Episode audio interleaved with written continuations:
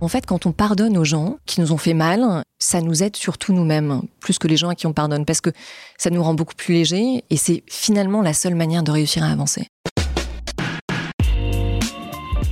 Bonjour à toutes et à tous, je suis Alexandre Mars et vous écoutez Pause, le podcast où on prend le temps.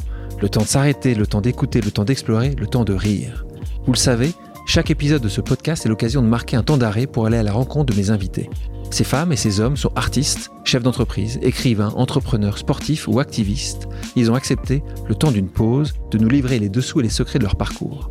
Nous allons parler de réussite et d'échec, d'alignement et de mission, d'entrepreneuriat et de défis.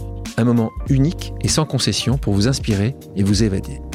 Des moments forts que vous pourrez bientôt retrouver dans mon nouveau livre, Pause pour une vie alignée. Un livre qui se veut être une invitation à la réflexion et une méthode pour trouver la clé de l'épanouissement l'alignement. Un véritable message d'espoir, nourri par mes expériences, mais aussi celles des invités exceptionnels que j'ai eu le plaisir de recevoir à ce micro. Rendez-vous le 13 mars prochain pour le découvrir. Maintenant, place à l'épisode. Je rencontre mon invité d'aujourd'hui il y a 10 ans de cela, alors qu'elle a réalisé un virement à 180 degrés dans sa vie professionnelle du profit au sens. Née en Normandie, elle sort diplômée de l'ISG avant d'intégrer le commerce des perles noires pendant 10 ans, d'abord en Polynésie française, puis au Moyen-Orient. Si le job est stimulant et le salaire confortable, quelque chose lui manque. Un accident, un voyage humanitaire et une rencontre plus tard, elle en est convaincue. Elle veut injecter beaucoup plus de sens dans son existence. Elle rentre alors en France et rejoint l'organisation de Jacques Attali, Positive Planet, avant de diriger le Women's Forum pendant deux ans. Alignement, échec, main tendue, le temps d'une pause, elle revient sur son parcours et nous explique ses combats en faveur de la place des femmes dans la société et d'une économie plus positive. Bonjour Audrey Tcherkov. Salut Alexandre. Comment tu vas? Bah écoute, euh, grâce à toi, je m'apprête à faire un truc que j'ai un peu de mal à faire de manière générale, une pause, donc ça va plutôt pas mal. On ne peut pas expliquer euh, qui est Audrey sans évidemment euh, essayer de comprendre voilà, où tout a démarré, qu'est-ce qui s'est passé d'où on vient. et d'où on vient. Donc tu nais et grandis en Normandie. Euh, ta famille, euh, j'ai lu qu'il y avait quand même une, forte exigence. Mm. Euh, et d'ailleurs, tu disais, c'est toi qui le disais comme ça, l'échec n'était pas une option. Non. Alors ça, c'est quand même grandir avec déjà ça en haut de la tête. C'est donc c'était pas une option, c'était impossible pour toi. C'était c'est le message que, que dont tu te souviens là aujourd'hui quand, quand, on parle de ce moment-là Je pense en tout cas que c'est ce qui m'a le plus drivé, le plus motivé. Euh, après, j'avais un contexte familial un peu complexe, c'est-à-dire que mes parents ont divorcé quand j'étais toute petite. Euh, c'est quoi? C'est-à-dire que tu n'as jamais connu, jamais connu mes parents ensemble. Euh, ils se sont rencontrés beaucoup trop jeunes, en gros, et si tu veux j'ai grandi dans ce contexte-là, euh, avec beaucoup de tensions familiales. Euh, Mais toi, à l'époque, c'était c'était un peu différent maintenant, les séparations, surtout les divorces, c'est souvent maintenant alterné, les gardes. Ah non, souvent, toi, à l'époque, c'était pas, du tout ça. Hein. C'est-à-dire, c'était avec ta maman. Oui, c'est ça. Hein. Je, je, voyais très peu mon papa. Il y avait beaucoup de euh, guerre entre les deux. Et si tu veux, j'ai été, euh, j'ai été témoin de, de l'égoïsme des adultes euh, très longtemps, de la méchanceté parfois, de l'incompréhension. Et j'ai eu quand même une chance extraordinaire, c'est d'avoir ce grand-père. Le papa de ta maman. Exactement, qui a été très présent pour moi. Son prénom Bernard. Euh, et en fait, je pense que je suis arrivée à un moment de sa vie où lui avait plus de temps, parce que ça a été un papa qui était très absent, parce qu'il était très concentré sur sa carrière, parti de rien, euh, et qui avait réussi à, euh, à, créer un truc pas mal, un, groupe industriel français. Un groupe industriel français en partant de rien. En partant de rien.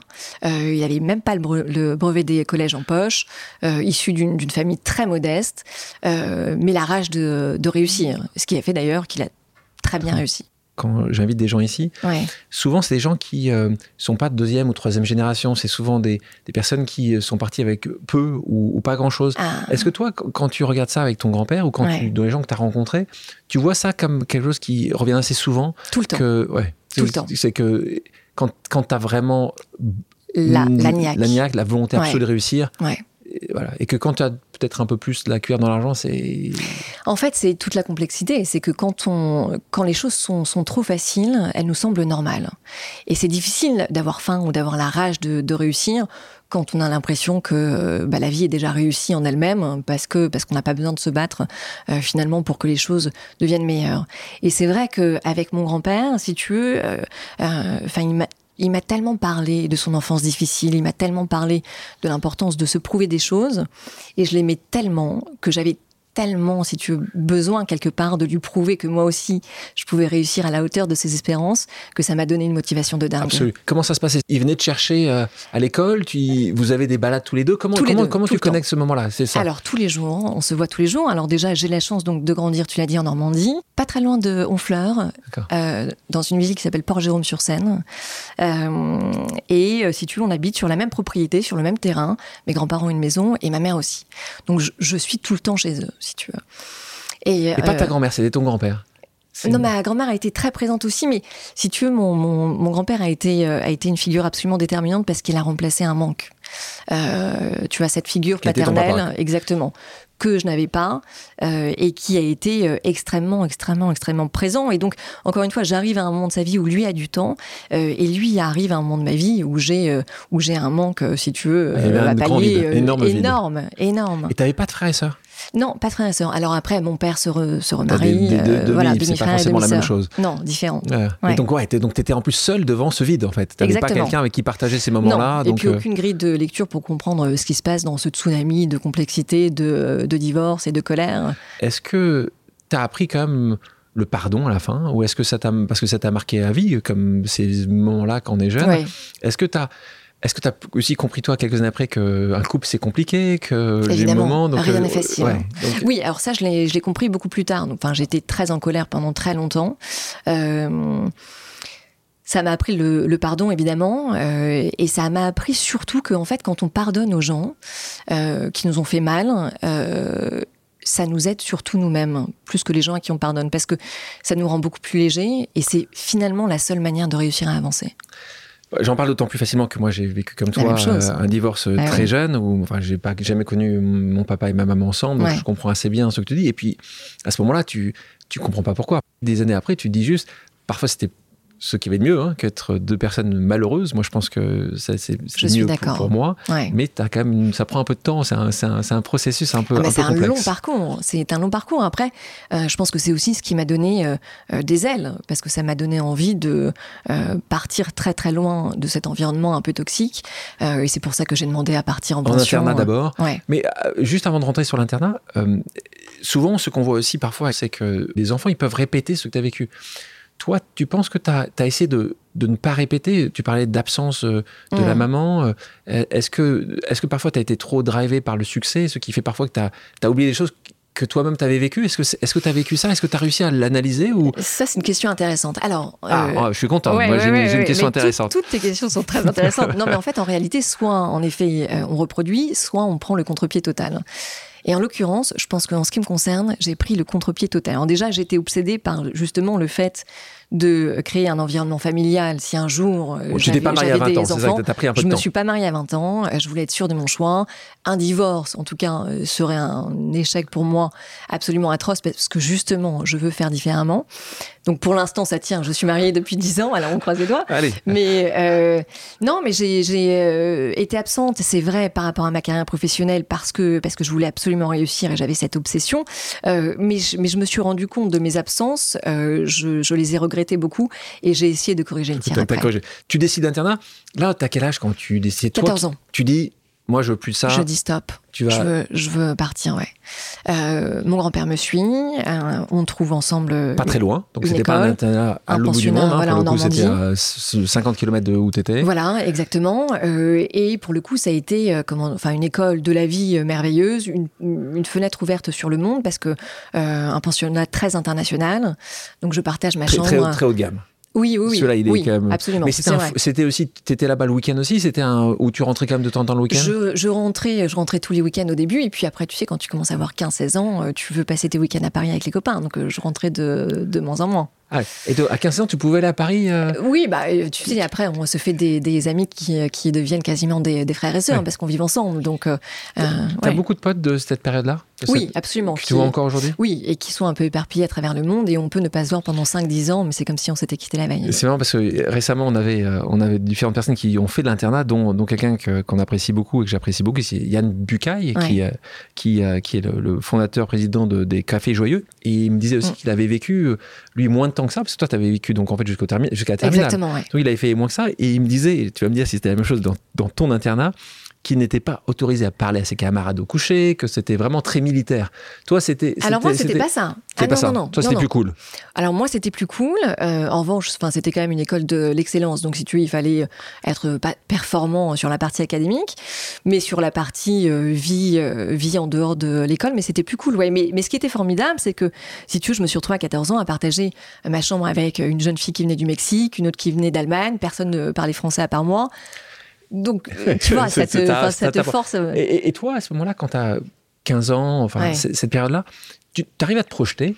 Tu, tu te projettes que tu as envie d'être le plus loin possible de, de, de, de, de, cette partie de, berceau familial qui, Ouais. est, qui est assez toxique. compliqué, ouais. Euh, est-ce que tu vois déjà un métier que tu aimerais faire? Est-ce que, est que tu te laisses euh, Alors non, porter? Alors non, non, parce que justement, précisément, je ne me suis jamais posé la question de ce que je voulais faire dans la vie, puisque mon grand-père, depuis euh, mon plus jeune âge, me disait tu reprendras l'entreprise familiale. Il t'a dit ça. Parce que j'étais la, la seule petite fille. Il n'avait pas, de- il avait pas, donc, pas de petit enfant. Alors à ce moment-là, alors à ce moment-là, je suis la seule petite fille, donc si tu as 15 ans, et euh, tous les jours, enfin tu vois, euh, quand on, quand on se parle, quand on se voit, quand on s'appelle, te brief euh, et te... ah, on en parle tout le temps, tout le temps. Et donc, si tu veux, mais c'est même pas, euh, enfin, une question. C'est, évident que, que je reprendrai le truc et que je ferai de mon mieux. Et il, que... il pensait pas à, à- à ce moment-là à ta maman. Alors- ça devait sauter une génération. Alors, c'est ça qui est compliqué, c'est que, c'est que ma mère, et tu as raison, travaille dans l'entreprise familiale.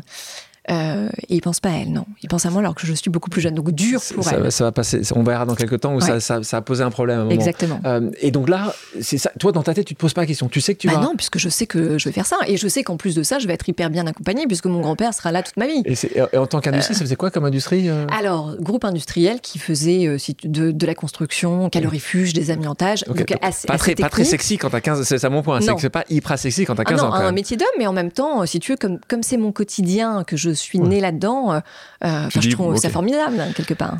Audrey, je te propose maintenant une pause amicale. Le principe est simple. J'ai demandé à quelqu'un qui te connaît de te poser une question surprise. On écoute. Bonjour Audrey, c'est Emmanuel Herrera. Alexandre m'a appelé pour me dire que tu faisais son podcast avec lui. C'est génial.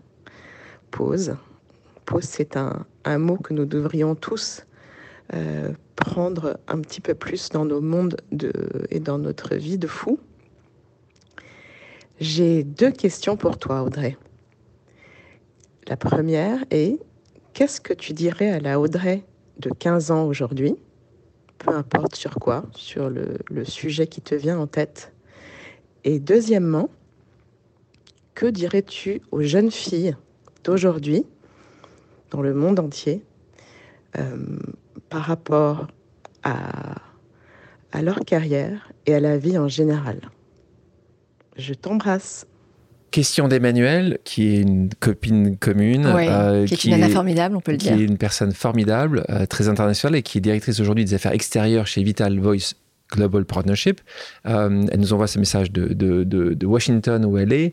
Euh, elle a travaillé avec toi à Women's Forum. Ouais. Ah, J'aime cette question. On était à 15 ans. Mmh. Qu'est-ce que tu dirais là?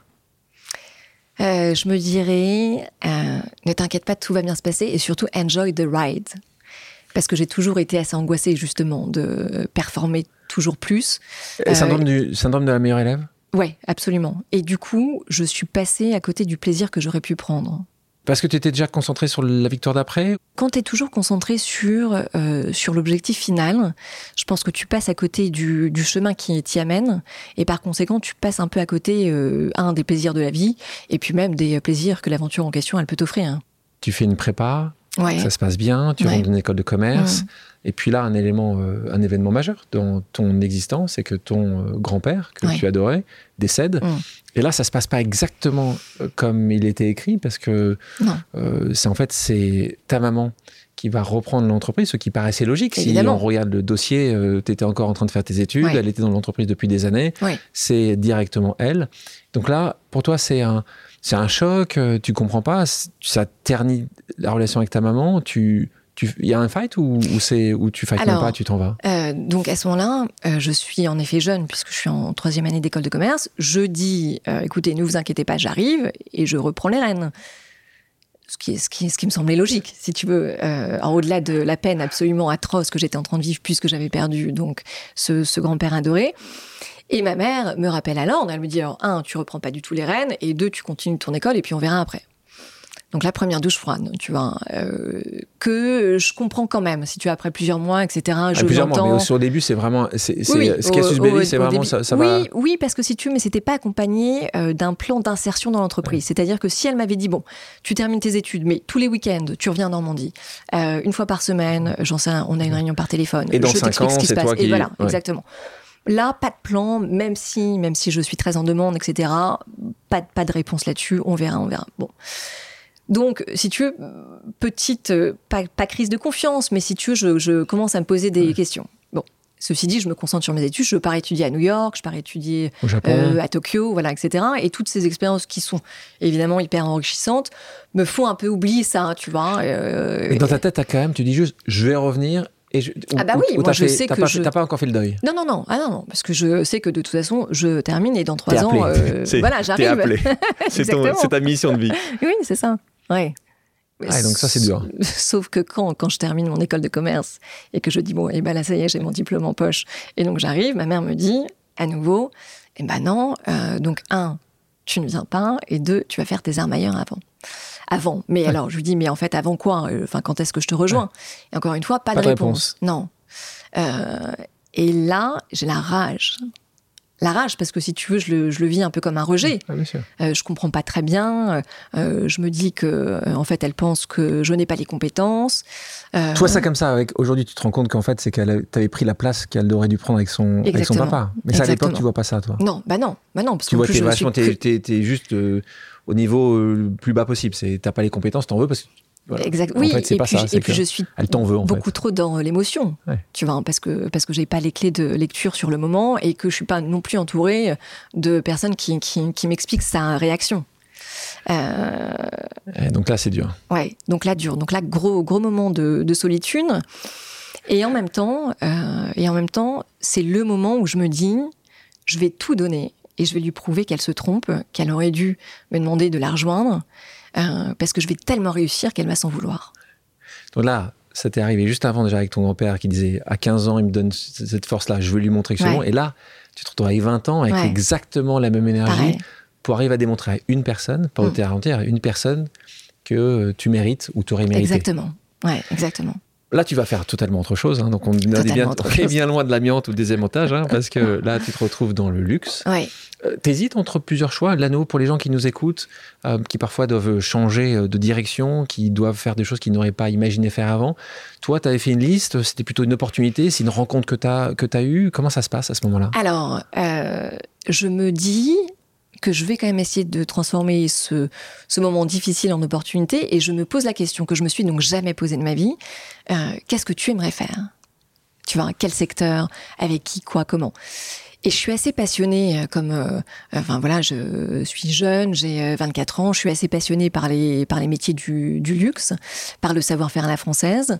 J'ai toujours eu une admiration euh, énorme pour euh, Yves Saint Laurent, qui a eu pareil un, parcours assez atypique. Il y a- pire- rencontre avec Pierre Berger. Il y a pire comme, comme idole. Oui, euh, oui, et, et je me dis mais euh, voilà, s'il y a une société pour laquelle j'aimerais travailler, c'est celle-là. J'envoie un CV euh, et puis euh, et on, et on le retient et je commence ma carrière chez Saint Laurent. Et donc voilà, tu envoies un CV comme ça, Ouais. sans connexion, tu connaissais pas grand monde, t'avais avais une copine que tu avais rencontrée avant Non, alors pour être honnête, euh, j'ai rencontré euh, quelques années auparavant quelqu'un qui travaillait chez Saint Laurent. Je lui envoie un petit mot en lui, en lui disant j'ai envoyé mon CV, est-ce que tu peux m'aider? Euh, Et alors je ne saurais jamais si ça a marché, mais en tout cas j'ai été prise. Le prénom de cette personne-là Marc. Bah, Merci Marc. Parce que tu vois, Ouais. Et c'est important là aussi pour les gens. hein, que c'est des, parfois c'est des petits gestes et parfois c'est des petites aides. T'as raison. Mais c'est extrêmement important. Donc là, tu restes euh, pas si longtemps que ça. Et après, tu, tu restes comme dans ce monde du luxe. À un moment, tu travailles avec Tom Ford et tu dis que cet homme-là, en fait, euh, avait expliqué, expressément dit qu'il ne fallait jamais le regarder dans les yeux. C'est vraiment ça que c'est possible que quelqu'un sur Terre dise ça? Alors, en fait, en réalité, je ne sais pas si c'est lui qui avait donné cette directive-là ou si c'était, tu sais, parce que parfois c'est les gens qui travaillent Ouais, autour des grandes petit- personnalités, ouais, voilà, le- leur entourage, qui euh, créent des choses un peu délirantes. Mais donc à ce moment-là, euh, c'est Tom Ford, en effet, qui a repris la direction artistique de de, Gucci, Saint Laurent. Saint D'accord, c'était Saint Laurent. Euh, et quand on rentre dans son bureau, on n'a pas le droit de, de le regarder dans les yeux. Ouais. Non, mais vous imaginez quand même. C'est quand même... Délirant. Toi- mais toi, quand toi, tu es là depuis quelques mois, tu trouves ça normal. C'est là, tu- on, regarde ça aujourd'hui, et c'est pas le, c'est pas un signe de woke et ainsi de suite. C'est que c'est quand même totalement délirant. Ah que- non, non, ah non, mais je À l'époque, tu trouvais ça délirant mais- déjà ou ah, tu mais dis je me dis juste que les gens marchent sur la tête, que euh, les gens qui acceptent sont euh, complètement timbrés. Alors moi, évidemment, T'as essayé de je- regarder ou pas T'as essayé de regarder les yeux ou pas Tu t'es tenté Écoute, bah, bien sûr, évidemment, mais en plus, enfin, il ne me regardait jamais, donc il ne Ouais, se rendait même pas compte. de- Enfin, tu vois, Euh, enfin, été toute jeune, premier, premier job, etc. Non, mais en fait, ce que, ce que je me suis dit surtout, euh, je me suis dit, le jour où je serai dans sa position, euh, je ferai différemment. On continue. Mm. Et là, je te retrouve à l'autre bout du monde. Voilà, littéralement à l'autre bout du monde, un des endroits les plus euh, paradisiaques euh, sur Terre. On Ouais. parle de la Polynésie, la Polynésie française, le Pacifique. Ouais. Comment ça se passe là aussi? Tu te dis que ce monde qui est compliqué de famille, c'est que tu dis je veux me barrer à l'autre bout du monde, je veux faire ma vie ailleurs, je veux plus. euh, Alors pourquoi je quitte Saint-Laurent? Parce que euh, c'est une histoire assez improbable. Euh, je reçois un coup de fil un jour d'une amie que je n'ai pas vue depuis très longtemps, euh, d'origine polynésienne, qui m'explique que son oncle recherche quelqu'un pour gérer tout son business en Europe, que c'est le plus grand producteur de perles noires et qu'elle aimerait qu'on se rencontre. Bon, sauf que je lui dis que la perle noire, je n'y connais rien, que j'adore travailler chez Yves Saint Laurent et qu'il est hors de question euh, que je passe des entretiens pour aller ailleurs, tu vois.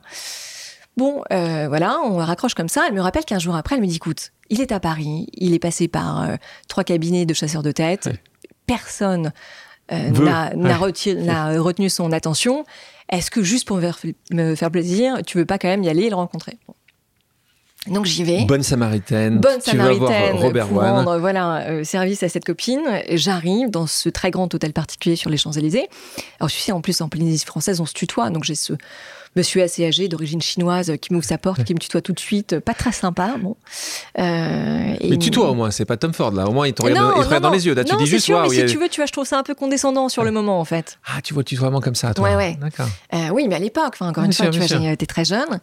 Et donc, euh, il me demande de lui raconter mon parcours. Mais euh, qu'est-ce que tu veux que je lui raconte? Je travaille depuis un an. Enfin, tu vois, j'ai pas grand chose à lui raconter. Et euh, il m'écoute pas tant que ça. hein. Tu vois, il répond à son téléphone, il va se faire un café.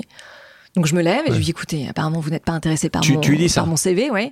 Bah oui, mais non, mais c'était. euh, enfin, Ah c'était un peu, c'est un peu. Donc, il était vraiment excessif. Donc, il, Ah il montrait qu'il n'avait rien à foutre. Voilà, c'est ça. Enfin, il écoutait Et pas donc, du le tout ce courage que- quand même de te lever Ah bah, donc je me lève et je lui dis mais apparemment vous n'êtes pas intéressé, c'est pas grave parce qu'en soi moi non plus. Tu lui dis ça. Euh, et là, il me dit rassieds-toi. Mais d'un ton très autoritaire. Et, je- et vraiment, sur le moment, je me dis, mais c'est en fait, on me fait une caméra cachée. Euh, et puis là, il me pose deux questions. Euh, il me demande s'il peut me faire confiance. Donc je lui réponds assez honnêtement que oui. Et la deuxième question, c'est quel est mon signe astrologique euh, chinois?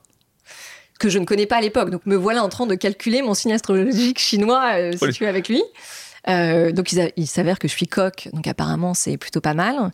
Et là il me dit, euh, écoute, je pense que tu as les épaules, tu es très jeune, mais je te confie le poste. Je lui dis, mais je- de quoi s'agit-il?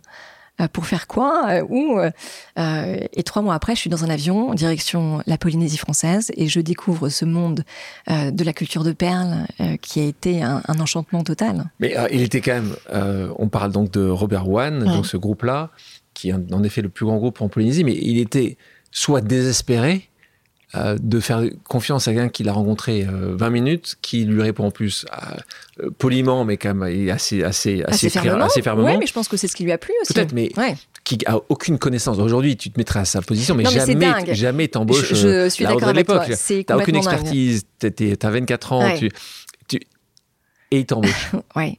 Oui. C'est bien et- d'être coq en fait. Moi je suis pas coq, hein, donc euh, moi je suis tigre, donc, euh, donc ça va pas le Ah, faire. hein. c'est pas mal non plus.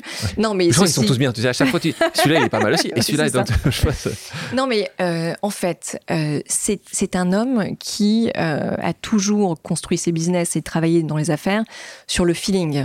Bon, alors euh, c'était c'était évidemment très exagéré, c'est-à-dire que quand on prenait un rendez-vous avec des euh, avec des investisseurs potentiels, par exemple, il fallait qu'on passe par le maître feng shui pour voir si la date convenait. Tu vois. Euh, et en Mais- même temps, ça lui a plutôt pas mal réussi. bien sûr, ce processus de décision qui est complexe pour beaucoup de gens. Toi, tu étais heureuse où tu étais. C'est qui la personne avec qui tu en parles à ce moment-là? Alors à ce moment-là, en fait, je décide toute seule euh, qu'il faut que je dise oui parce que c'est une opportunité qui va m'emmener encore plus loin géographiquement et qui va me permettre peut-être justement de réussir encore une fois à me prouver et à prouver que je, peux faire des, choses extraordinaires. On est clair que là, à ce moment-là, avec tes yeux de 25 ans, tu es dans la plus grande société de luxe ou une des plus grandes au monde à Paris. Le move est pas évident. À Paris. et là, tu, et, c'est pour ça que c'est un petit peu antinomique avec le fait, tu dis, moi, je vais vous montrer que là, tu vas quand même tant, potentiellement, ça s'est pas passé forcément exactement ça, mais t'enfouir à 15 000, 20, 18 000 km, 20 000 km, c'est quand même l'autre bout du monde. Voilà. Et donc, euh, oui, mais oui, mais en même temps, si tu veux, euh, j'ai réalisé assez tôt, enfin ma, courte expérience chez Saint Laurent euh, m'a fait réaliser assez tôt que finalement, ce n'est pas euh, dans les très grands groupes que tu peux percer, en tout cas vite, que ça prend du temps parce qu'on te met dans des cases tout de suite en fonction de ton âge, de ton genre aussi pas mal, et que bah, pour, pour pour monter les marches, ça va prendre plus de temps que prévu, quoi. Et donc je me dis, mais attends, euh, avoir cette opportunité à 25 ans de devenir, euh, si tu veux, directrice d'un continent entier, euh, bah, évidemment, je la saisis. Quand tu vas là-bas à 25 ans, c'est quoi ton titre? Ton premier titre? Alors à ce moment-là, je suis directrice du marché européen. D'accord. Donc, donc tu fais que des allers-retours en fait ouais, tout le temps, entre, entre la Polynésie et la France? Je passe euh, six mois euh, par an euh, dans les avions parce que les activités perlicoles, elles sont sur des atolls au milieu de l'océan Pacifique. tu me fais rêver, moi là déjà je rêve là. Moi, je... Que, oui, mais que, le, que, le, siège social est basé à Hong Kong, donc j'y passe aussi beaucoup de temps. Et je reviens en Europe quasiment tout le temps justement pour, pour, pour développer le business. Tu nous expliques c'est quoi le business à ce moment-là quand tu es directrice Europe? T'as quoi? Tu t'arrives avec ta petite mallette avec tes perles noires, tu de convaincre qui, qui sont tes clients? Ah non, non, non en fait, euh, si tu Alors, parce que, en fait, on parle de, de commerce de, de, détail beaucoup plus que de retail. Enfin, c'est-à-dire que c'est B2B plus que B2C. Tu vas pas vendre ça à des gens particuliers, tu vends plutôt à des entreprises qui, vont, qui vont le faire sur leur. Euh, exactement, exactement. Mais on parle. voilà, c'est-à-dire que les, les, années, elles sont ponctuées d'énormes ventes aux enchères euh, avec des acheteurs qui viennent du monde entier et qui achètent des perles pour l'année qui ensuite seront revendues euh, à quartier, enfin, où tu vas aux, aux marques de, de joaillerie ou alors à des particuliers. Mais on parle de euh, volumes colossaux. Quand on veut être un bon leader, il faut savoir écouter avant de vouloir parler et avant de vouloir convaincre. Ça, c'est indispensable. Quand les gens te voient arriver, jeune femme, euh, est-ce que c'est plutôt le genre qui pouvait poser des soucis ou c'est plutôt l'âge qui posait des soucis ou les Alors, deux, les la combinaison Les deux, les deux. Alors en plus euh, c'est vraiment un monde d'hommes euh, et, ça ça, m'agace assez vite parce que quand je me retrouve évidemment en face tu vois du plus grand acheteur européen qui achète pour des dizaines de, de millions de dollars par an de perles et qui me voit arriver en comprenant que maintenant son interlocuteur c'est moi enfin, il le prend pas très bien, tu vois, en se disant, mais enfin, qu'est-ce que qu'est-ce que c'est que ce bordel euh, Enfin, il est où ton patron, quoi Et il dit ça. Euh, et, tu réagis comme avec Robert, tu dis si, c'est pas content, je me barre. Tu vas dire la même chose. Oui, bah, c'est ça. Bah, en là, gros, tu dis, avec le poli, tu dis c'est voilà, c'est moi, et on va faire en sorte que ça se passe bien, mais que ça se passe bien autant pour vous que pour moi. Euh, donc on va mettre en place des conditions de négociation qui vont être win-win. Et puis au final, de toute façon, après, quand tu fais fi, si tu veux, de euh, toutes ces, toutes ces choses-là qui viennent perturber ton objectif, bon, bah après tu euh, continues. Et puis après, de toute façon, tu es toujours jugé sur les résultats. Et donc là, à la fin. Bien sûr, es, donc là, tu es vraiment dans cette position de commerciale, de commerçante. Tu es drivé à ce moment-là beaucoup par l'argent Bien sûr, parce que mon, mon objectif à ce moment-là, c'est l'indépendance financière. C'est justement, euh, euh, comment dire, réussir à prouver à mon environnement familial. Tu débrouilles seule. Bah voilà, que je peux réussir toute seule. C'est à ce moment-là que tu vas dire on va continuer à, étendre et que tu mm. vas prendre la zone Moyen-Orient aussi Ça se passe comment? Alors là, encore une fois, euh, et c'est vrai qu'en te parlant de moi, je me rends compte combien mon parcours euh, a été façonné par des rencontres qui ont changé ma vie. Je suis en Polynésie française. Robert Van m'appelle, il est euh, à Shanghai. Et il me dit l'émir du Qatar est en Polynésie avec sa femme il faut que tu y ailles parce qu'ils veulent découvrir ma collection de perles privées, alors qu'on montrait, euh, si uniquement à des musées, tu vois. Donc c'était pas du tout euh, euh, à destination de, particuliers. Ils décident de faire une entorse parce que c'est l'émir du, Qatar et qu'il a envie de le faire. Alors pourquoi moi, je ne sais pas. En tout cas, il m'envoie moi. Donc parce que tu imagines bien que en Polynésie, il a des milliers de personnes qui y travaillent pour lui. Donc j'y vais. T'as jamais su pourquoi? Pourquoi tu penses que toi? Je sais pas, je pense qu'il s'est dit l'élégance à la française. Il savait que cher Mozart euh, aimait la France. Enfin, tu vois. Métropole, parce que tu sais que Polynésie c'est française. Hein, oui, absolument. C'est vrai, c'est vrai, t'as raison. Euh, métropole. Mais donc bon, j'y vais euh, et puis et je rencontre cette femme qui parle français comme toi et moi, qui est d'une beauté absolue. qui s'assoit en face de moi et qui, avant, avant de me demander de voir les perles, me raconte son histoire personnelle. Et elle me, elle m'explique que son grand-père était pêcheur de perles, que l'histoire du Qatar avant de découvrir le gaz s'est basée sur la perle fine, que toute l'industrie qatari est basée euh, donc sur la sur la perle et que euh, et qu'elle est très nostalgique si tu veux. Euh, et donc on discute comme ça pendant des heures toutes les deux. Et à la fin je lui dis mais enfin pourquoi est-ce qu'on on ferait pas revivre cette culture ensemble? Elle me dit, mais c'est mon rêve absolu, mais comment euh, Je lui dis, bah, écoutez, j'en sais rien. Déjà, tu sais, en 2007, je savais, je, connaissais très peu de choses sur le Qatar. Je dis, bah, enfin, déjà, on, va venir. Ils n'avaient pas encore la coupe, ils n'avaient pas gagné la Coupe du Monde de, football. Non, puis on en parlait très peu. Bien sûr. Tu vois euh, Donc, t'imagines bien que je me retrouve dans un avion euh, quelques semaines plus tard, direction Doha forcément. Et l'histoire avec le Moyen-Orient, mon histoire avec le Moyen-Orient. Donc ça se passe à ce moment-là. Tu reportes ces informations-là à Robert, à Robert Van. Et... je lui dis, écoutez, il faut qu'on prenne euh, un avion ensemble. Euh, on va, on va créer, on va recréer cette industrie euh, de, la perle. C'est très important pour l'héritage, pour le patrimoine culturel, mais aussi pour le patrimoine économique du pays. Bon, il m'écoute, euh, tu vois, d'une demi-oreille. Euh, il vient avec moi pour me faire plaisir, mais je sens bien que ça n'emballe pas des masses. Euh, on arrive et là, on passe quatre jours surréalistes avec des avec des hum, plongeurs et on passe toute la journée à plonger tout le long de la côte qatari pour voir s'il y a le potentiel ou pas pour mettre en place des fermes perlières. Et la réponse est oui, évidemment. Et là, Robert Van me dit bon, écoute, ok, mais moi ça m'intéresse pas tant que ça, donc enfin on repart. Je dis bah écoutez, vous repartez, mais moi je reste.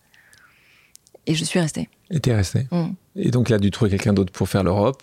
Et toi, tu as dit, je fais ce projet-là. Donc c'était un projet au départ, parce que c'était pas forcément toute la zone. Non, exactement. Donc c'était un projet. Alors évidemment, je, réussis à le convaincre. Alors à la base, il veut pas. Hein, parce qu'il me dit, mais t'es beaucoup trop jeune, une femme dans cette région, euh, tu n'y penses pas, mais ça n'a aucun sens. C'est forcément voué à l'échec.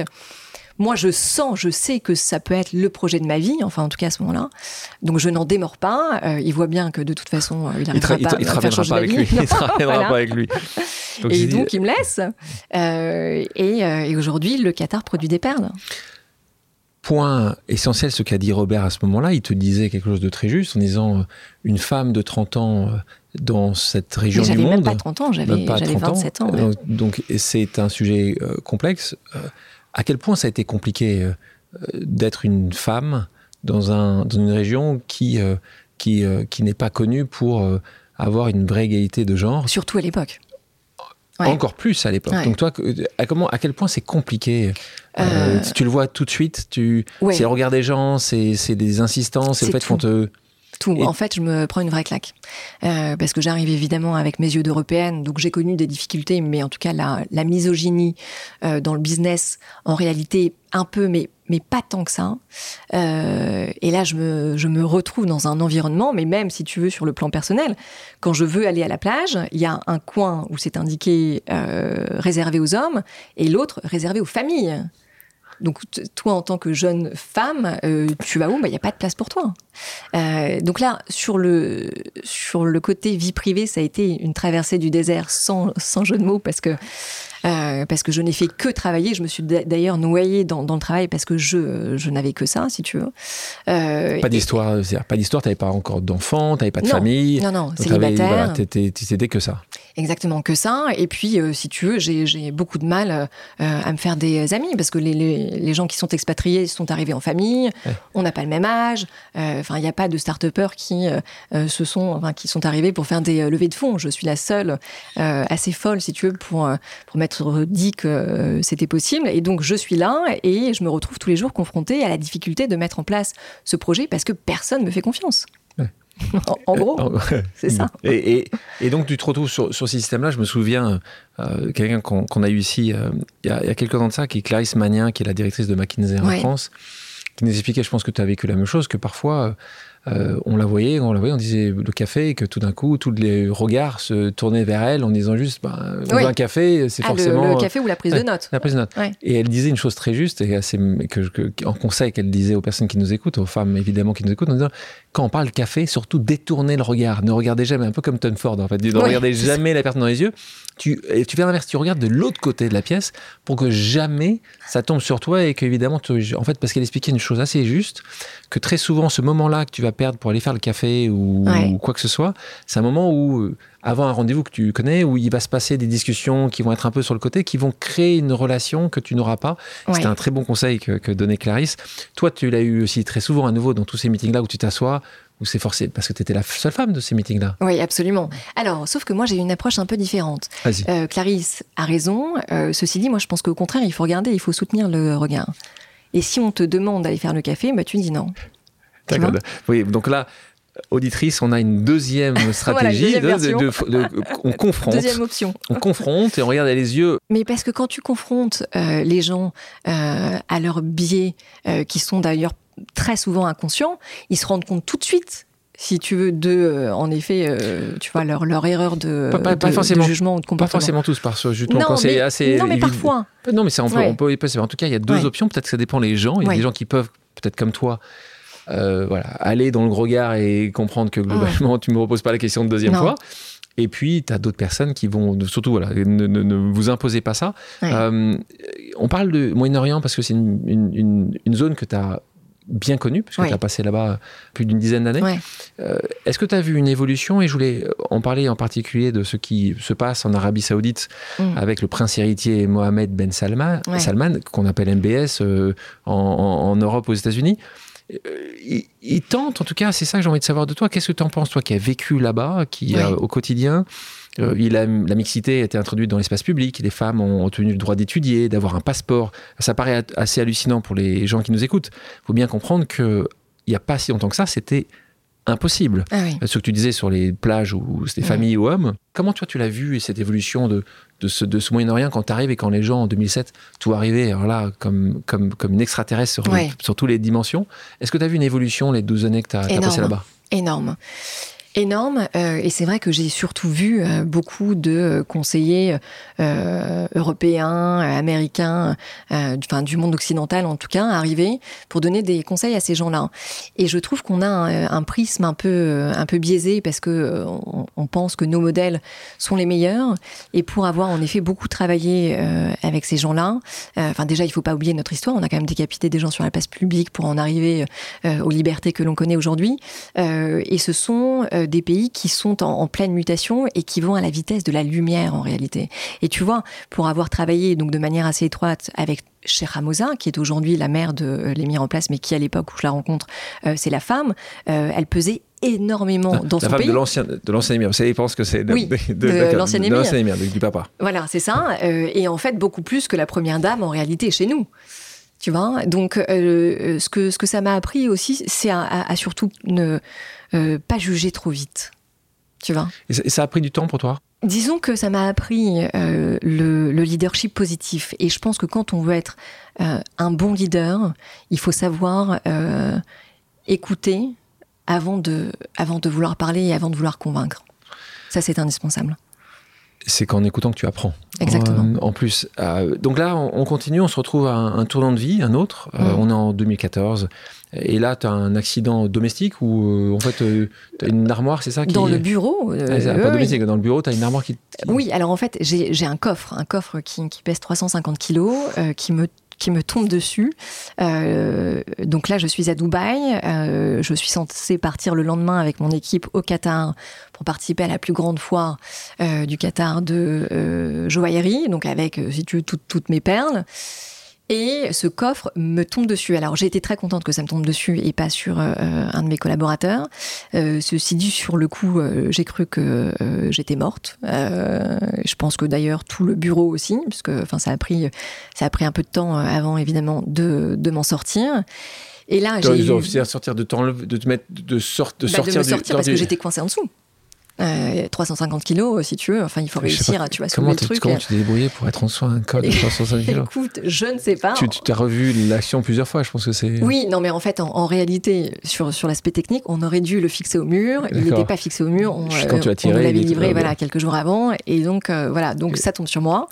donc, j'ai une commotion cérébrale qui, qui fait que je suis restée à l'hôpital pendant plusieurs semaines, mais j'ai surtout la jambe gauche broyée, euh, cassée à cet endroit. Et là, on me dit bon bah, euh, soit on opère, soit euh, soit vous restez alité pendant trois mois. donc j'essaye d'échanger avec des médecins français, donc je fais des visios, etc., avec des médecins parisiens que, que je connais. Et on me dit, il vaut mieux pas toucher parce que c'est tellement abîmé qu'il vaut mieux, il vaut mieux rester alité pendant. Ouais, et donc ça se, ça se remet tout seul. Tout seul. Donc là, c'est euh, le choc euh, total parce que. Euh, tu as l'habitude de, passer d'un avion à l'autre. Voilà, exactement. Tu vas rien faire, lire des livres. Voilà, oui, c'est ça, exactement, lire des livres. Et d'ailleurs, c'est intéressant que tu dis ça parce que la, première visite que j'ai à l'hôpital, c'est un ami d'ailleurs qui s'appelle Vincent et il me donne un livre qu'il vient de, terminer qui, qui s'intitule Start Something That Matters.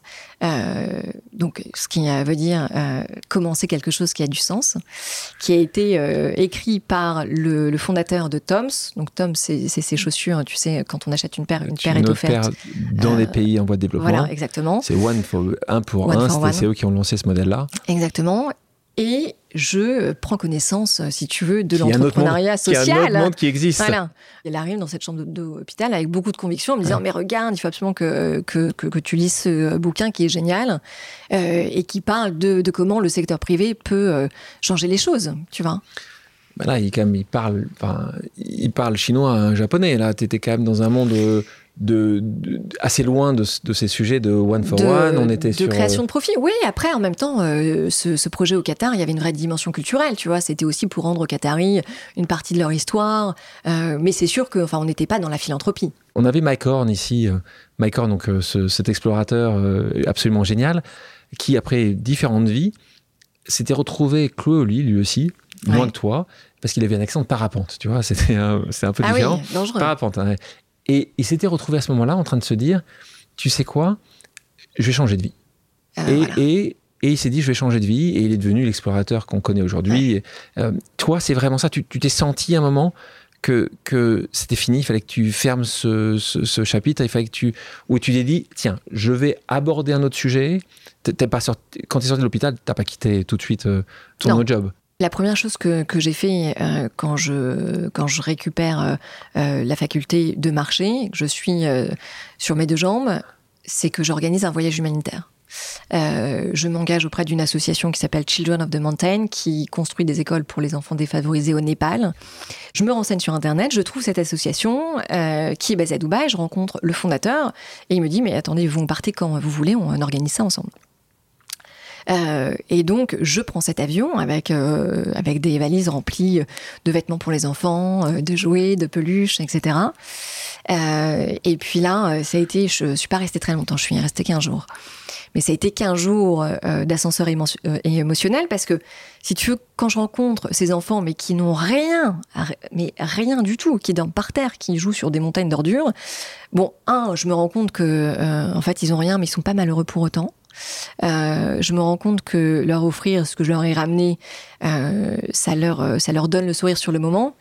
Mais qu'est-ce que je change au final? Rien du tout. Tu vois, quand je suis dans l'avion du retour, je me dis, mais si je sais pas comment t'expliquer, mais j'ai une prise de conscience où je me dis, mais finalement, est-ce que tu t'es pas fait plus plaisir à toi qu'à eux? Bah, La réponse est oui. Et, évidemment sûr, ce que la réponse bien est sûr. oui. C'est génial de le faire. Hein. Il y a des gens qui disent que c'est parfois complexe, mais, mais tu te rends compte qu'en fait, c'était. Bah, la question qui se pose, c'est est-ce que tu veux avoir un, changement à un moment donné, euh, tu vois, ou est-ce que tu vas avoir un changement pérenne et vraiment influer sur le cours des choses? Et à ce moment-là, il faut aller plus loin. enfin, ça, c'est un sujet que tu connais par cœur. Et, mais justement, comment tu fais à ce moment-là? Tu rentres, tu atterris, et là tu dis ça y est, c'est une Là encore, ça a pris encore un peu de temps. Écoute, euh, c'est encore une fois, je pense que c'est un alignement de, de, planètes. Je rentre avec cette conviction qu'il faut que je change ma trajectoire professionnelle.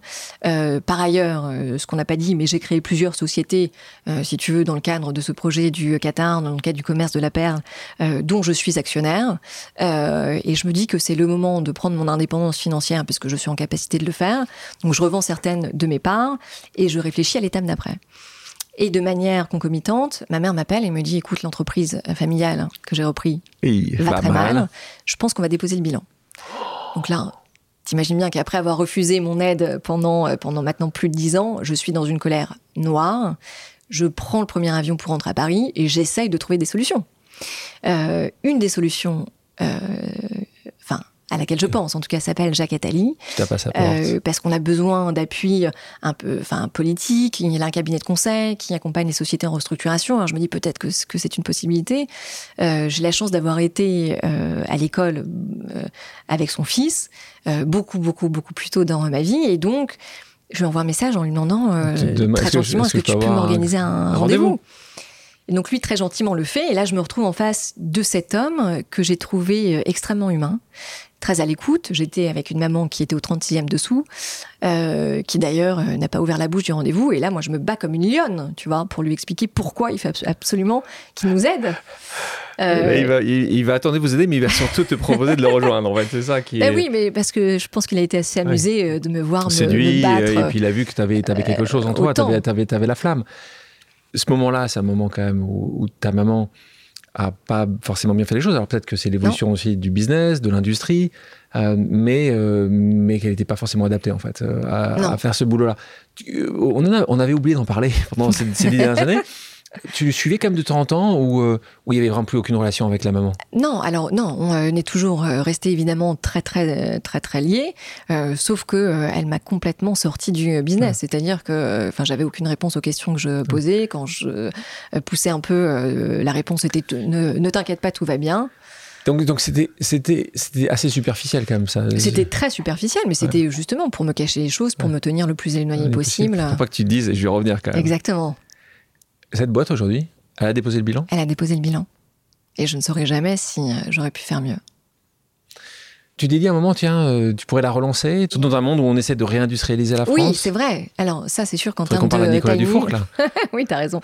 T'as raison. Ceci dit, euh, le problème que j'ai, parce que j'y ai pensé évidemment, c'est que je n'ai, euh, je n'ai aucune compétence, aucune expertise dans le métier. Alors c'est pas comme si ça m'avait fait Ouais, peur. Oui, dans pour ma les carrière, perles, mais hein, voilà. c'est- pas, c'est- tu- tu- on arrive à trouver, tu sais, il y a pas- il y a- c'est l'inné l'acquis, hein, il y a quand même beaucoup de choses, c'est de l'acquis. Hein. L'inné est quand même assez. Ouais. C'est la flamme, c'est la volonté de faire, c'est la niaque, c'est quelque chose Ouais. que tu as démontré avoir. Jacques Adélie, à ce moment-là, il, il- il te découvre, tu Ouais. le découvres également. Euh, Tu repars à Dubaï, tu reviens, c'est sûr, tu, tu sais ce que tu vas faire, tu as une offre qui arrive chez toi? Alors, je, je repars à Dubaï euh, et c'est assez amusant parce que le, le calendrier marche plutôt bien. Euh, il me dit à la fin du rendez-vous, écoutez, je serai moi-même à Dubaï dans 15 jours. On se revoit là-bas. Bon, je me dis, euh, va jamais me, me- me rappeler. Sauf que s'il me rappelle 15 jours après euh, et, euh, et on déjeune ensemble. Et là, il me parle euh, de Planète Finance. Alors à l'époque, c'est Planète Finance, c'est cette ONG euh, qu'il a créée, qui ensuite est devenue une fondation reconnue d'utilité publique et qui vient en aide aux plus démunis, mais de façon très holistique et très pérenne, euh, en leur apprenant à créer leur micro-entreprise. C'est-à-dire, c'est le concept d'apprendre à pêcher plutôt que de donner un poisson. Et je me dis, mais ce, ce concept est génial. Et pour le coup, si tu veux, ça apporte une réponse à ma question existentielle, comment justement changer les choses, les, euh, les choses mais de manière, euh, de manière durable. Et il me dit, mais euh, pourquoi est-ce que vous nous euh, rejoignez pas? En plus, enfin, on a un bureau au Moyen-Orient, à Dubaï, en tant que bénévole. il, est, il est fort, ce Jacques. Euh, ouais, oui, et en même temps, ça répond aussi vraiment, enfin, tu que- vois, à mon a- envie. Donc c'est ce parfait. Donc je dis, mais bien sûr. Donc je, euh, je deviens bénévole du jour au lendemain. Alors en plus, évidemment, de mes, de mes activités professionnelles qui, euh, qui continuent en parallèle. Euh, et puis là, je me retrouve en face de gens qui font des choses qui sont impliqués euh, dans l'association, mais pas tant que ça. hein. Tu connais ça par cœur, tu vois. Je commence à participer au conseil d'administration. Tous les plus grands patrons de la planète sont présents, mais ils sont très contents d'être là pour prendre la photo sur le moment, mais ils sont rattrapés par leur quotidien, tu vois. Et je me dis, mais tous ces gens-là pourraient faire tellement plus, en réalité. Sauf qu'ils alors, ils savent pas forcément comment. Donc on va essayer de leur dire comment. Et je mets tout le monde dans des avions, on fait des voyages humanitaires euh, et on se confronte à la réalité du terrain et des gens qu'on aide. Et là, il y a une prise de conscience et en un an, on a levé des montants faramineux. Et donc là, Jacques Attali me dit, c'est formidable, vous revenez vivre à Paris euh, et vous reprenez la direction de l'ONG. Bon, il vous voit, lui, en tout cas. C'est pas comme Robert. Lui hein. me vous voit, oui, exactement. donc là, tu dis quoi Là, tu dis, j'ai- vieilli, donc maintenant on me vous voit ou tu dis. Je- tu dis- non, mais je me dis surtout que je suis enceinte de 8 mois, que j'ai 200 personnes qui travaillent Ouais. pour moi, euh, que j'ai un mari qui est sud-africain, qui n'a rien à faire en France. Euh, donc je dis non. Tu dis non. Je dis non, mais je dis, je, je continue à faire ce que je fais euh, Mais en à étant distance. basée ici. Ouais. Ouais. Donc c'est comme ça, c'est comme ça que ça commence. Moi, c'est à ce moment-là que je te rencontre. On se hein. rencontre à ce La moment-là. première ouais. fois. euh, 2015. On est ouais, il y a quelques années de ça. Mm. Et donc moi, à l'époque, je, je dirigeais euh, euh, et j'avais créé cette organisation Epic. Donc Ouais. c'est vrai qu'on s'était vu dans cette optique de dire comment on va pouvoir essayer de de faire développer cette vision du partage, un partage plus juste, le fait que les gens qui ont puissent euh, partager un petit peu de ce qu'ils ont, ou beaucoup, hein, évidemment, mais déjà un petit peu, c'est c'est euh, un, beau modèle. Ouais. Euh, c'est on se rend compte donc euh, ça prend combien de temps pour que tu arrives déjà à convaincre? C'était compliqué de, de convaincre ton mari? Alors, ça a été compliqué. Oui et non, ça a été compliqué parce que la question s'est posée de dire, mais enfin, alors heureusement il parle un peu français, mais sur le sujet professionnel, si tu veux, enfin, il n'avait rien à faire en France. Toi, il fait du courtage. Ton mari fait du courtage d'acier. Il est dans le trading de, de, de matières premières. D'accord, ouais. de matières premières. D'accord. Donc, euh, et Donc, ça- si tu veux, il travaille beaucoup avec l'Afrique du Sud, qui est son, son pays d'origine, et avec les Émirats Arabes Unis, euh, mais enfin avec le, avec le monde entier en réalité, mais pas vraiment avec l'Europe. Donc géographiquement, ça pose un problème. Mais comme moi, je passe tout mon temps dans les avions euh, à ce moment-là, parce que justement, je viens quand même euh, voir le siège de euh, Planète Finance une à deux fois par mois, que je donc que j'ai accouché de ma première fille. Ma première fille est née, Mila, et c'est vrai que je suis, je suis assez absente parce que déjà que je voyageais beaucoup pour aller euh, au Qatar suivre euh, les, les activités perlicoles. J'ai Paris en plus maintenant sur ma sur ma roadmap. Donc finalement, on se dit, bah, on va se baser à Paris. Je vais arrêter de voyager. Je sors de mes activités euh, lucratives, voilà. ouais. Mais ce qui me donne aussi un souffle financier pour me concentrer euh, sur le sur le bien commun, tu vois, enfin sur sur les aspects d'intérêt général sur lesquels je voulais donner beaucoup plus de mon temps. Et on se dit que lui va va voyager. C'était une évidence. C'était une évidence parce que j'avais besoin euh, de sens, vraiment. Euh, euh, si tu veux, il fallait que, que je donne du sens à mon activité quotidienne et pas simplement sur mes activités en parallèle, de temps en temps, de bienfaisance, bien voilà, qui encore une fois changeait pas grand-chose. Euh, donc il y a ce, ce besoin vraiment viscéral qui est là, d'être beaucoup plus utile. Et puis encore une fois, financièrement, si tu veux, comme je, comme je vends mes boîtes, je suis aussi dans une situation confortable où je peux le faire. Légiférer sur ces sujets-là, ça nous fait économiser des années de progrès. Et puis de toute façon, enfin, il faut aussi se rappeler que ça fait plaisir à personne d'être une femme quota. Mais c'est indispensable. Et d'ailleurs, toutes les femmes qui étaient contre sont revenues dessus. Je te vois arriver dans un monde que je connais très bien, qui est le monde de, de l'humanitaire, Oui.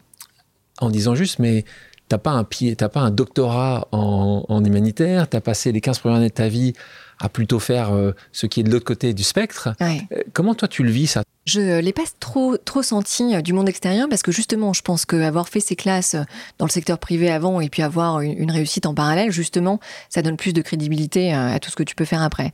Maintenant, ce qui a été difficile, c'est plutôt en interne parce que le monde associatif que tu connais donc très bien a des habitudes et quand moi je suis arrivée avec mes process d'entrepreneur et de et de rentabilité parce que justement, quand on est une ONG, plus que n'importe quelle autre organisation, on se doit, si tu veux, d'être rentable, euh, d'être ultra performante, euh, parce qu'on a cet objectif, euh, encore une fois, qui est l'intérêt général et pas nos intérêts personnels. Donc là, donc là, ça souffle un petit vent de panique et, et ce qu'on me dit tout le temps, c'est ah non mais attends, on n'y arrivera jamais là. Parce que moi, je mets en place des objectifs évidemment ambitieux. Et alors, ce truc, on n'y arrivera jamais, ça m'a rendu hystérique. Euh, on n'avait même pas commencé à réfléchir, si tu veux, comment est-ce qu'on pouvait arriver à l'objectif que je venais de citer, que c'était perdu d'avance.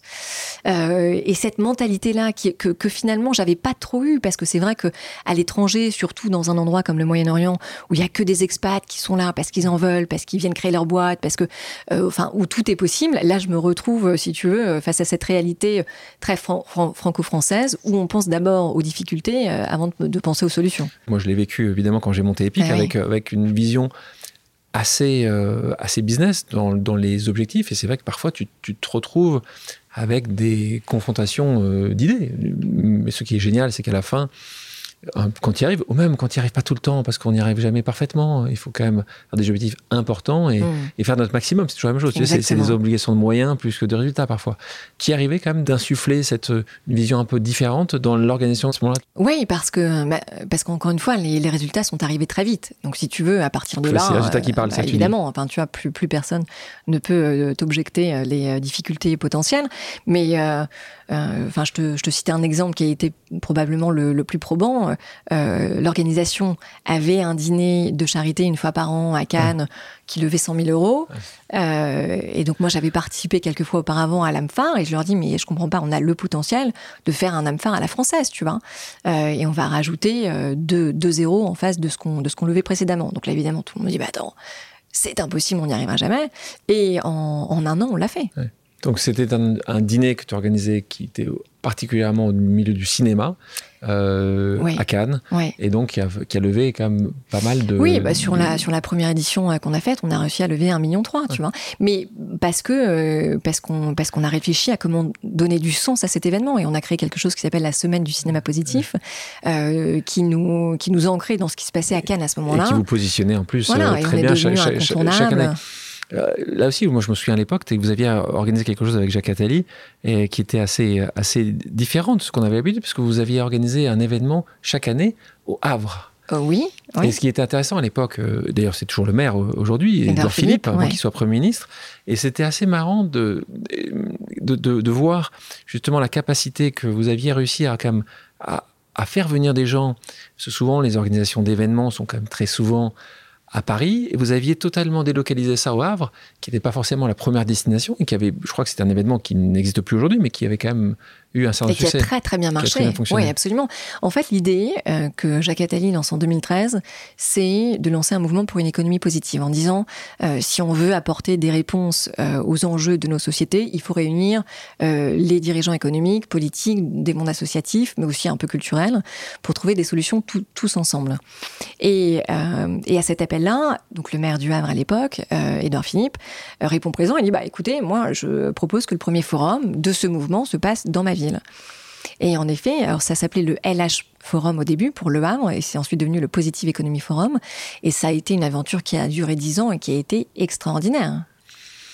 Tout se passe bien, je l'entends, ton son de voix, tu nous dis que ça se passe bien à Cannes, ça se passe bien au Havre, ça se passe bien avec euh, Jacques Attali. Pourquoi ça s'arrête alors alors ça s'arrête, euh, ça s'arrête en même temps. Il n'y a pas très longtemps. Hein, ça s'arrête. Oui, euh, n'empêche, ça s'arrête un moment quand même. Donc ça, ça, a passé cinq années euh, qui ont l'air d'être des belles années. Oui.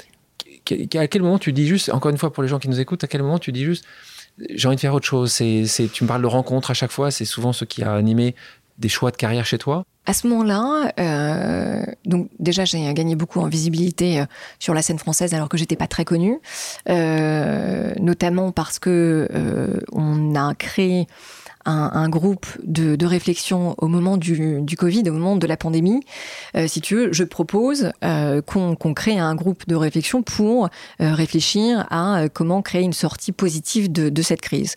Donc, on s'entoure d'experts sur le climat, d'économistes, etc. Enfin, on était une dizaine de, de, personnes à peu près, et on en fait un bouquin qui a été publié chez Fayard avec des mesures qu'on va présenter, Jacques et moi, au président de la République Emmanuel Macron en face de ses conseillers. Euh, et donc ça, ça a été une expérience assez, euh, assez passionnante. Et donc là, la question de, de m'impliquer, mais justement euh, dans la sphère politique, se pose.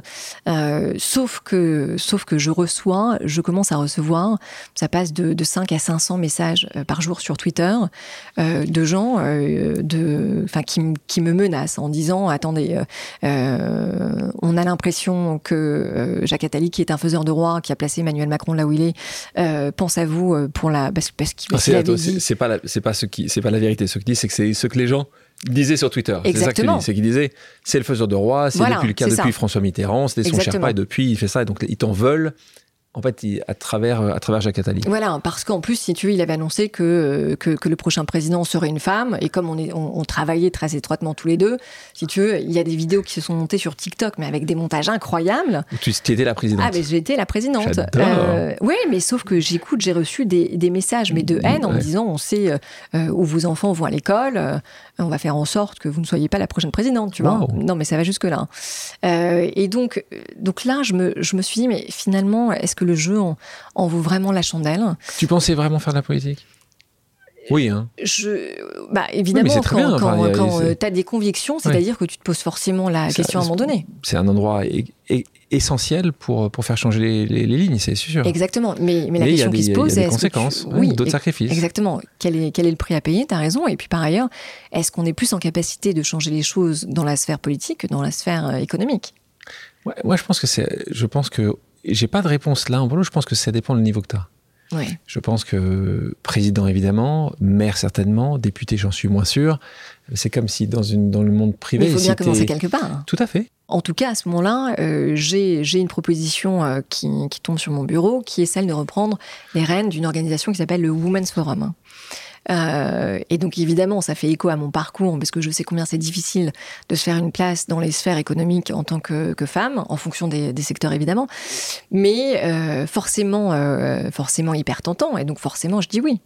Donc, là, tu dis oui. Déception chez, chez Jacques Attali, il comprend. et est-ce que là, c'était un sentiment un peu d'abandon, je suppose?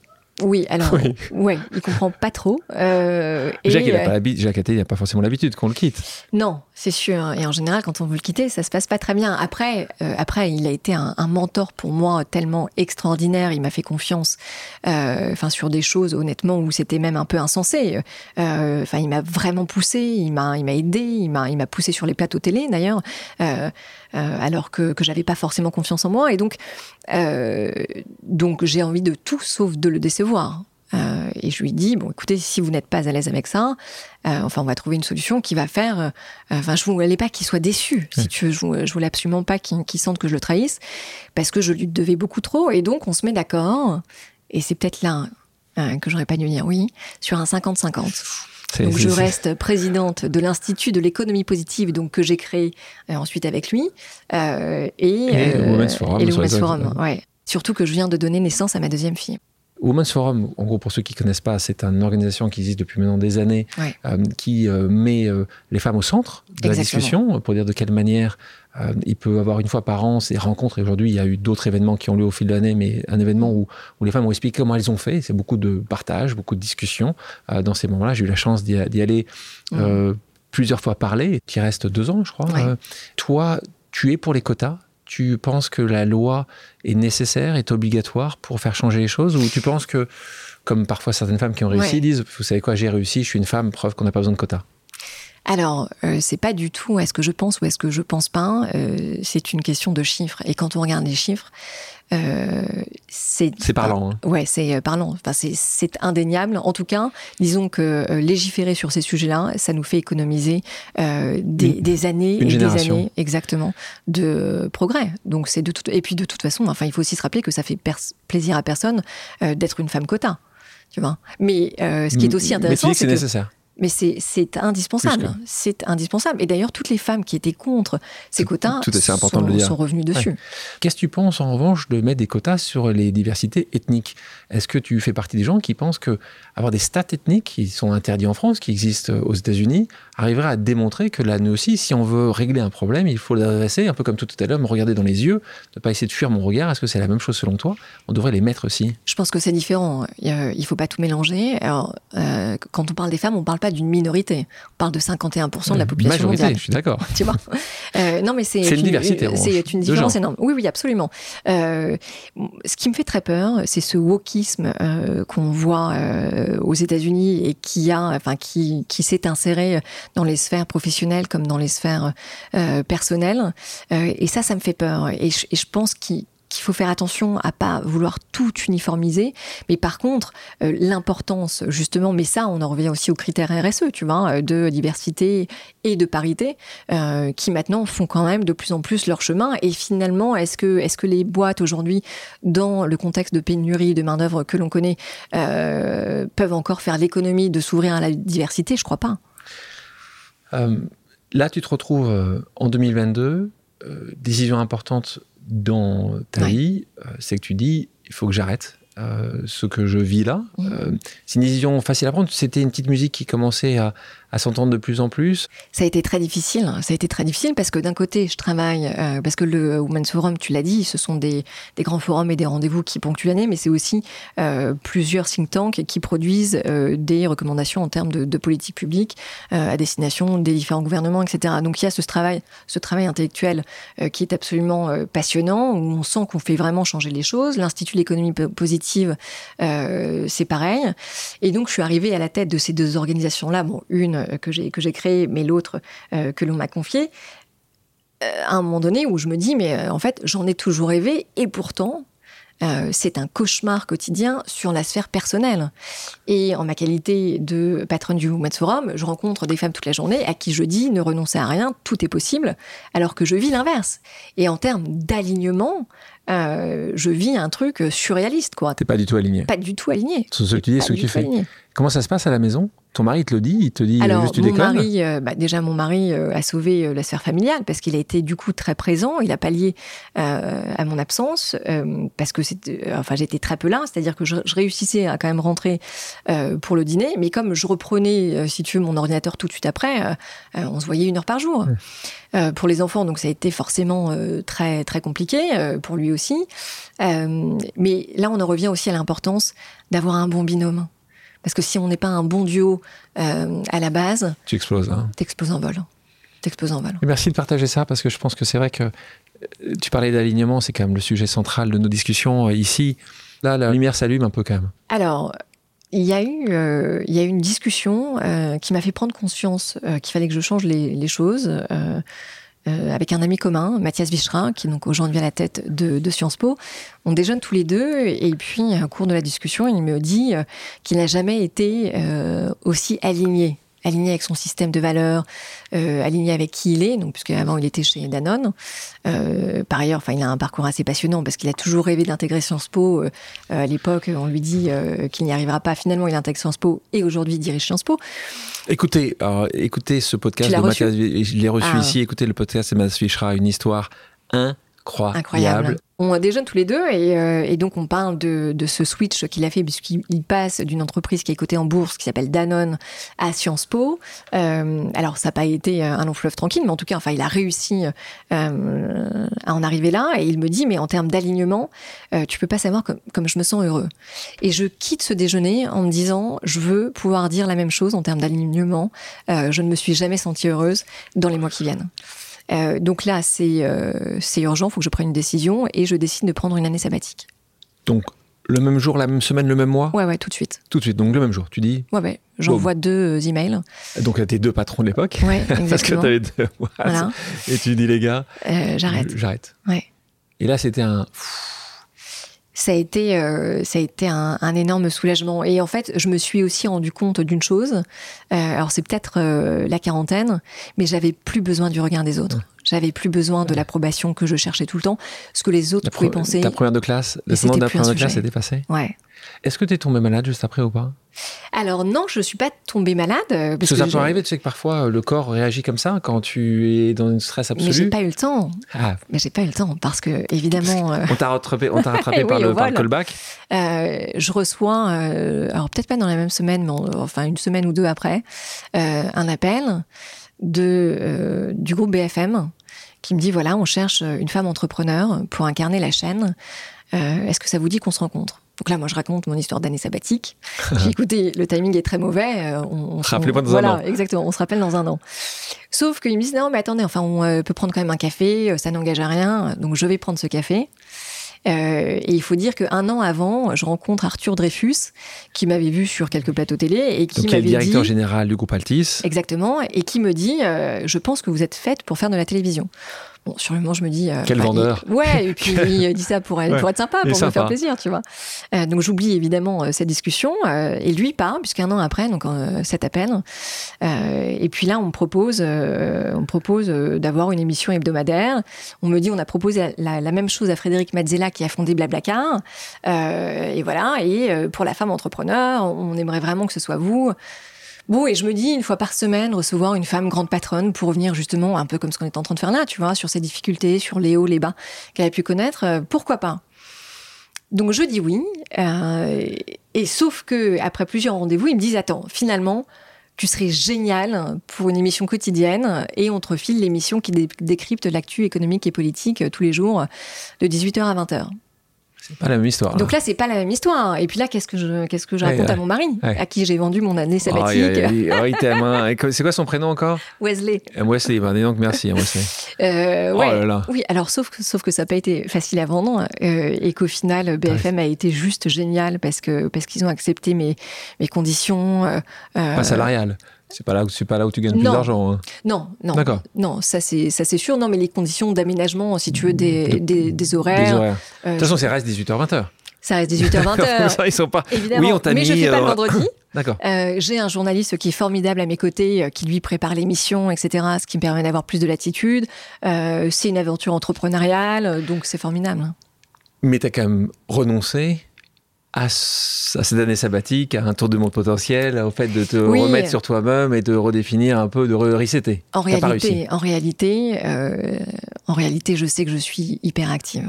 Est-ce qu'une année sabbatique euh, Ça aurait été facile. aurait été possible Je un sais trimestre sabbatique, pas. Un peut-être. trimestre, oui, c'est ça, exactement. Audrey, je te propose maintenant une autre pause amicale. On l'écoute. Salut Audrey Alors, tu t'es lancée dans de multiples carrières professionnelles hyper ambitieuses tout en ayant une vie familiale bien remplie. Euh, je sais que plein de jeunes femmes cherchent encore la recette miracle. Qu'est-ce que tu aurais à leur conseiller? Parce que ça peut parfois être un frein, euh, ce sentiment de devoir choisir entre les deux Julie Martinez, qui est donc qui travaille avec toi, qui est la rapporteure générale de la commission France Positive. Exactement, qui est une avocate de, de talent. Euh, On en a beaucoup parlé, c'est pour ça que je voulais le mettre à la fin, cette question-là, parce Ouais. que c'est vrai que tu, si je te posais la question au début du- de la réunion, je pense que tu dis de, de, de, ce pas dit la podcast, pas chose. dit la même chose. ouais, Là, on est dans le dur, on s'est rendu compte que. et ça prend autant plus de sens. Les conseils que toi tu donnerais? Alors, L'alignement, assurément Ouais, oui, absolument alignement. Non, mais surtout, euh, le schéma parfait n'existe pas. pas. Euh, et quand on me demande, mais est-ce que vous réussissez? Alors aujourd'hui, je réussis à concilier vie privée, euh, vie professionnelle, mais je n'ai pas réussi pendant des années. Et ça, je pense que la génération avant la mienne, de femmes qui a réussi à percer ce plafond de verre, était très inhibée. Par, par rapport aux difficultés, parce que justement, on voulait pas du tout faire un sujet, euh, enfin, du fait que ça soit une femme qui était arrivée euh, comme capitaine, enfin, devenir capitaine d'industrie d'une grosse boîte.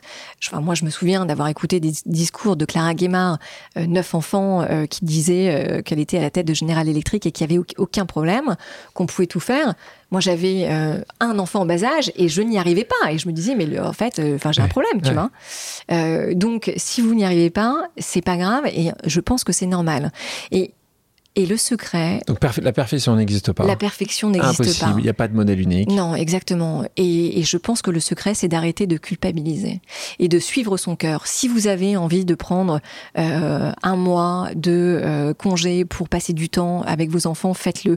Si vous avez envie de dire oui à cette super promotion parce que vous pensez que ça va, euh, que, que, que vous allez vous éclater, eh ben faites-le. Euh, et puis encore une fois, le secret quand même, c'est de, c'est de bien s'entourer. On a parlé de cette nouvelle carrière Mm. euh, journalistique. Euh, Qu'est-ce qui se passe après? Alors j'en ai parlé à personne, mais le, projet auquel euh, je réfléchis, c'est la production de contenu. Parce qu'évidemment, maintenant que j'évolue dans le monde des médias, euh, et surtout en décryptant avec les meilleurs experts l'actu économique tous les jours, je me rends compte des trous qu'il y a dans la raquette, euh, en tout cas sur la sensibilisation sur certains sujets auprès de l'opinion publique. Et donc j'ai envie de commencer à produire mes propres documentaires. Ouh, d'accord, ça c'est documentaire. Donc voilà, c'est ce prochain projet. Je vous propose maintenant une pause musicale. Audrey, quelle est ta chanson culte?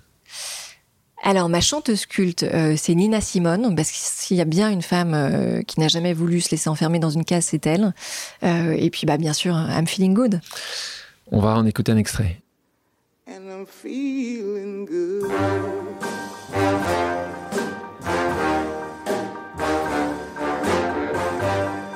Fish the sea.